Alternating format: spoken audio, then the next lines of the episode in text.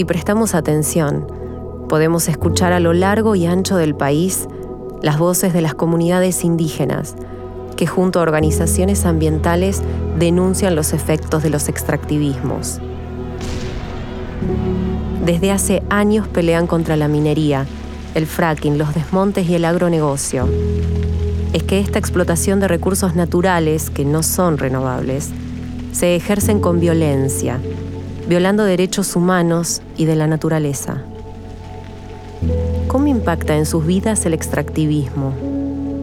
¿Qué se pone en juego a la hora de garantizar el desarrollo de este modelo productivo? ¿Qué estrategias se tejen para frenarlo? Esto es Extractivismo y Derechos, un podcast creado por la Fundación Ambiente y Recursos Naturales. En este primer capítulo hablaremos de la relación entre la vulneración de derechos y el extractivismo entendido como eje de la economía.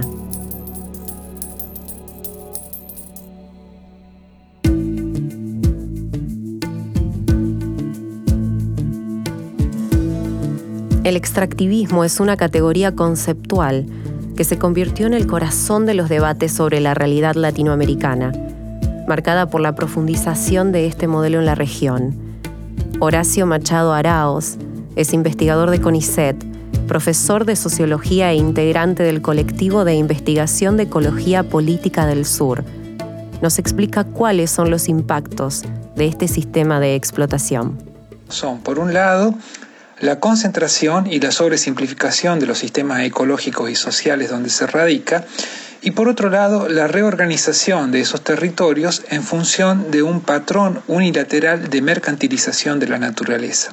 Es decir, el extractivismo ve los territorios no como ecosistemas complejos, sino como depósitos de recursos valora los territorios no como hábitat, no en función de sus aptitudes y capacidades para albergar y sostener la vida social, sino como enclaves de rentabilidad. De esta manera, este modelo de producción afecta no solo lo ambiental, sino también lo social, lo económico, lo político y lo cultural. Se identifican desde cambios climáticos, desertificación, traslado de población, ya sea por eh, represas que inundan los territorios, por ejemplo. Quien habla es Silvina Ramírez, doctora en Derecho, docente y miembro de la Asociación de Abogadas y Abogados de Derecho Indígena, AADI nos cuenta cuáles son algunos de los impactos que sufren las comunidades y su entorno. Existe sin lugar a dudas afectación en la forma de vida de los pueblos indígenas, que es el sector de la población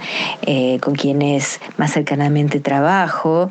Las comunidades sufren directamente eh, las actividades extractivas, se contamina el agua, sin lugar a dudas es el eh, factor que hoy ha llevado a las crisis socioambientales que actualmente vivimos y padecemos. Y lo ambiental tiene necesariamente su correlato en el plano social y económico. Nos dice Machado y agrega. En lo económico, el extractivismo implica eh, la simplificación y la desintegración de las economías locales.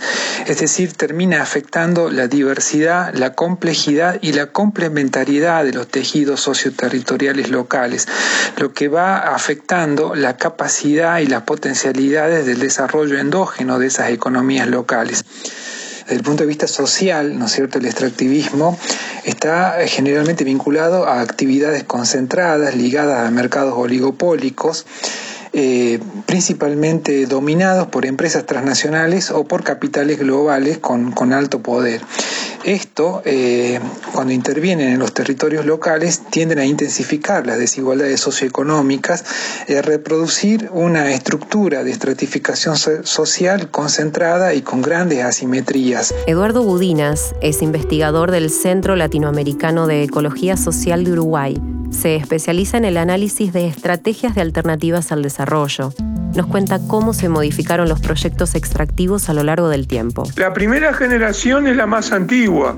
Era, por ejemplo, la minería simple que se realizaba en la colonia para enviar plata u oro a la metrópolis. La segunda generación es propia del siglo XIX y parte del siglo XX, surgió con la revolución industrial y donde se empleaban, por ejemplo, maquinarias para hacer minería. En la actualidad, predominan los extractivismos de tercera generación, como la mega minería a cielo abierto, las plataformas petroleras de gran profundidad o los monocultivos. En todos ellos se gasta mucha energía, muchos insumos y en varios mucha agua para extraer esos recursos naturales. Por lo tanto, la eficiencia cada vez es menor. Por último, Udinas nos dice cómo se conforma la generación extractivista más reciente. La cuarta generación, que es la más ineficiente, es el fracking, donde ese balance es posiblemente el peor, ya que puede llegar a gastarse el equivalente a un barril de petróleo para obtener más o menos lo mismo de gas o crudo. Entonces, la explotación intensiva de la naturaleza para el abastecimiento de un mercado mundial se remonta a la originaria División Internacional del Trabajo y se instaura a partir de la invasión, conquista y colonización de América. Machado nos explica por qué. Es decir, las problemáticas que nosotros venimos arrastrando actualmente en términos de degradación ambiental, desigualdades sociales históricas, pobreza estructural, problemas estructurales para el desarrollo económico, la inestabilidad política y todo eso están inseparablemente vinculados a las huellas del extractivismo, todo lo cual se agrava ahora en el siglo XXI con este, la crisis ecológica global con las tensiones, los conflictos y la crisis del capitalismo mundial y las fuertes presiones geopolíticas por el control de eh, bienes naturales cada vez más escasos. La investigadora Maristela Svampa dijo que a mayor extractivismo, menor democracia. Esto implica que además de los impactos ambientales, es fundamental analizar cuáles son las consecuencias que provocan este tipo de industrias en los derechos de las comunidades que habitan los territorios donde se instalan los proyectos extractivos. Hablamos con Pia Marchegiani, abogada y directora de política ambiental de Fundación Ambiente y Recursos Naturales. Vemos que hay problemas eh, con los derechos. En, algunos casos, violación directa de, los derechos existentes y en otros ya eh, algunos problemas importantes en el campo de la implementación. Eh, mirando, por ejemplo, el caso de los derechos de acceso en materia ambiental, el acceso a la información pública, la participación ciudadana o el acceso a la justicia, derechos que fueron recientemente incorporados en el acuerdo de Escazú, eh, que entró en vigencia hace muy poco y que son eh, el pie y la base fundamental de eh, la democracia ambiental, vemos que las situaciones conflictivas y de conflictos con, el, con el ámbito de los derechos se repite. Por su parte, la doctora en Derecho Silvina Ramírez agrega. Uno podría decir que existe una relación directa, a mayor extractivismo, menor democracia. Y esto se traduce en un cercenamiento, por ejemplo, de la protesta social, en una mayor criminalización. Eh, se corre en los centros de decisión y ya, digamos, el pueblo o los ciudadanos no deciden, sino que deciden, eh, se deciden en otros lugares, corporaciones, empresas que finalmente en connivencia con los gobiernos eh, toman la decisión de explotar los recursos naturales.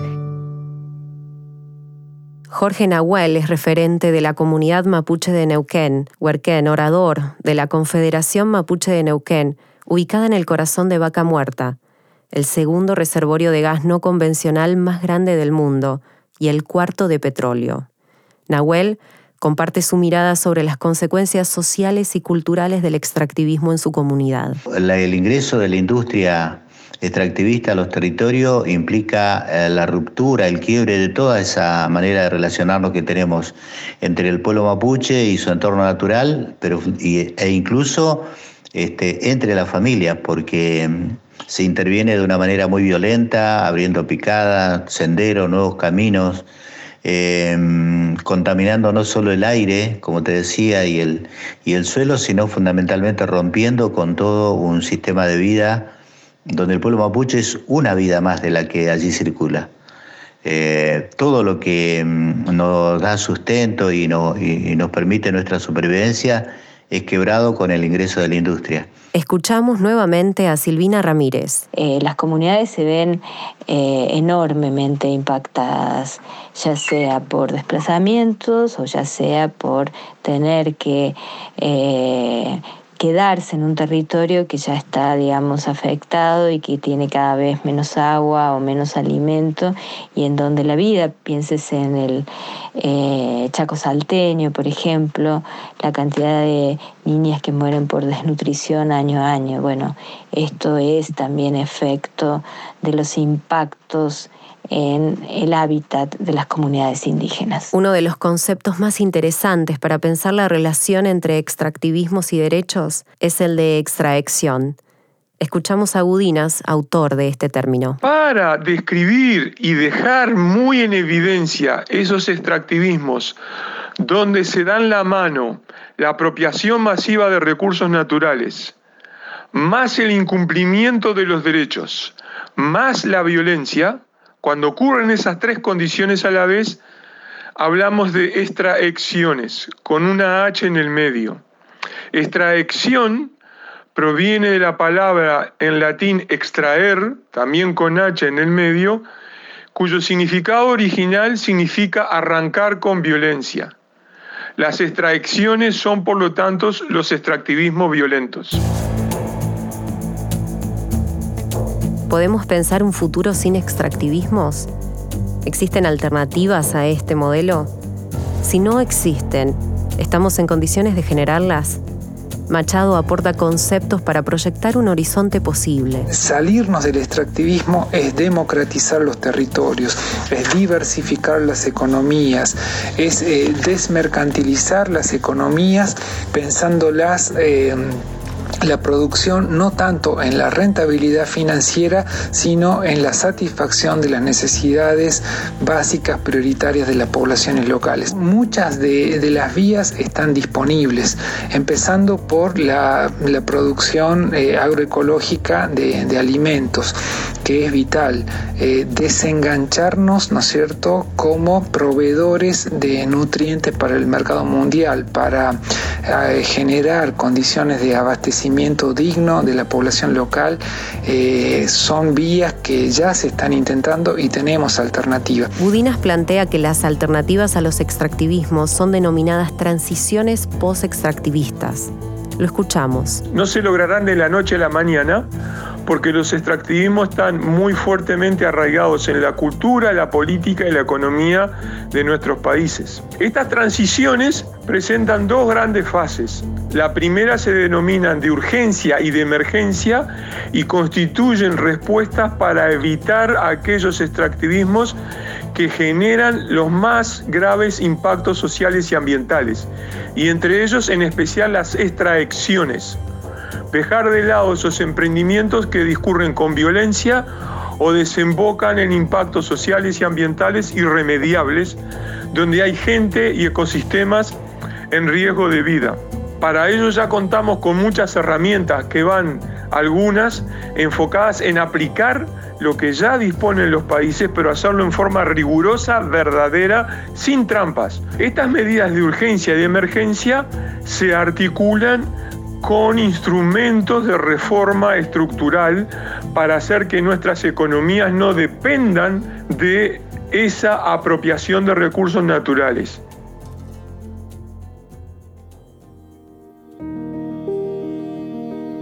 Un mundo libre de un extractivismo violento que arrasa con derechos y con recursos naturales, que los piensa de una manera utilitaria, es posible.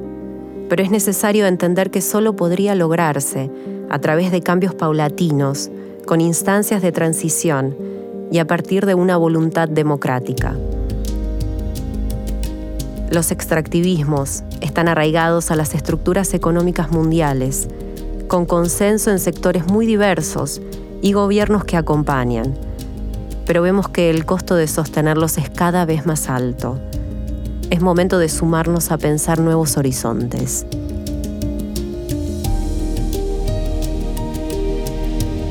Acá, el primer capítulo de Extractivismo y Derechos, un podcast original de Fundación Ambiente y Recursos Naturales, con el apoyo de la Fundación Heinrich Böll y Open Society Foundations, junto a Derecho, Ambiente y Recursos Naturales.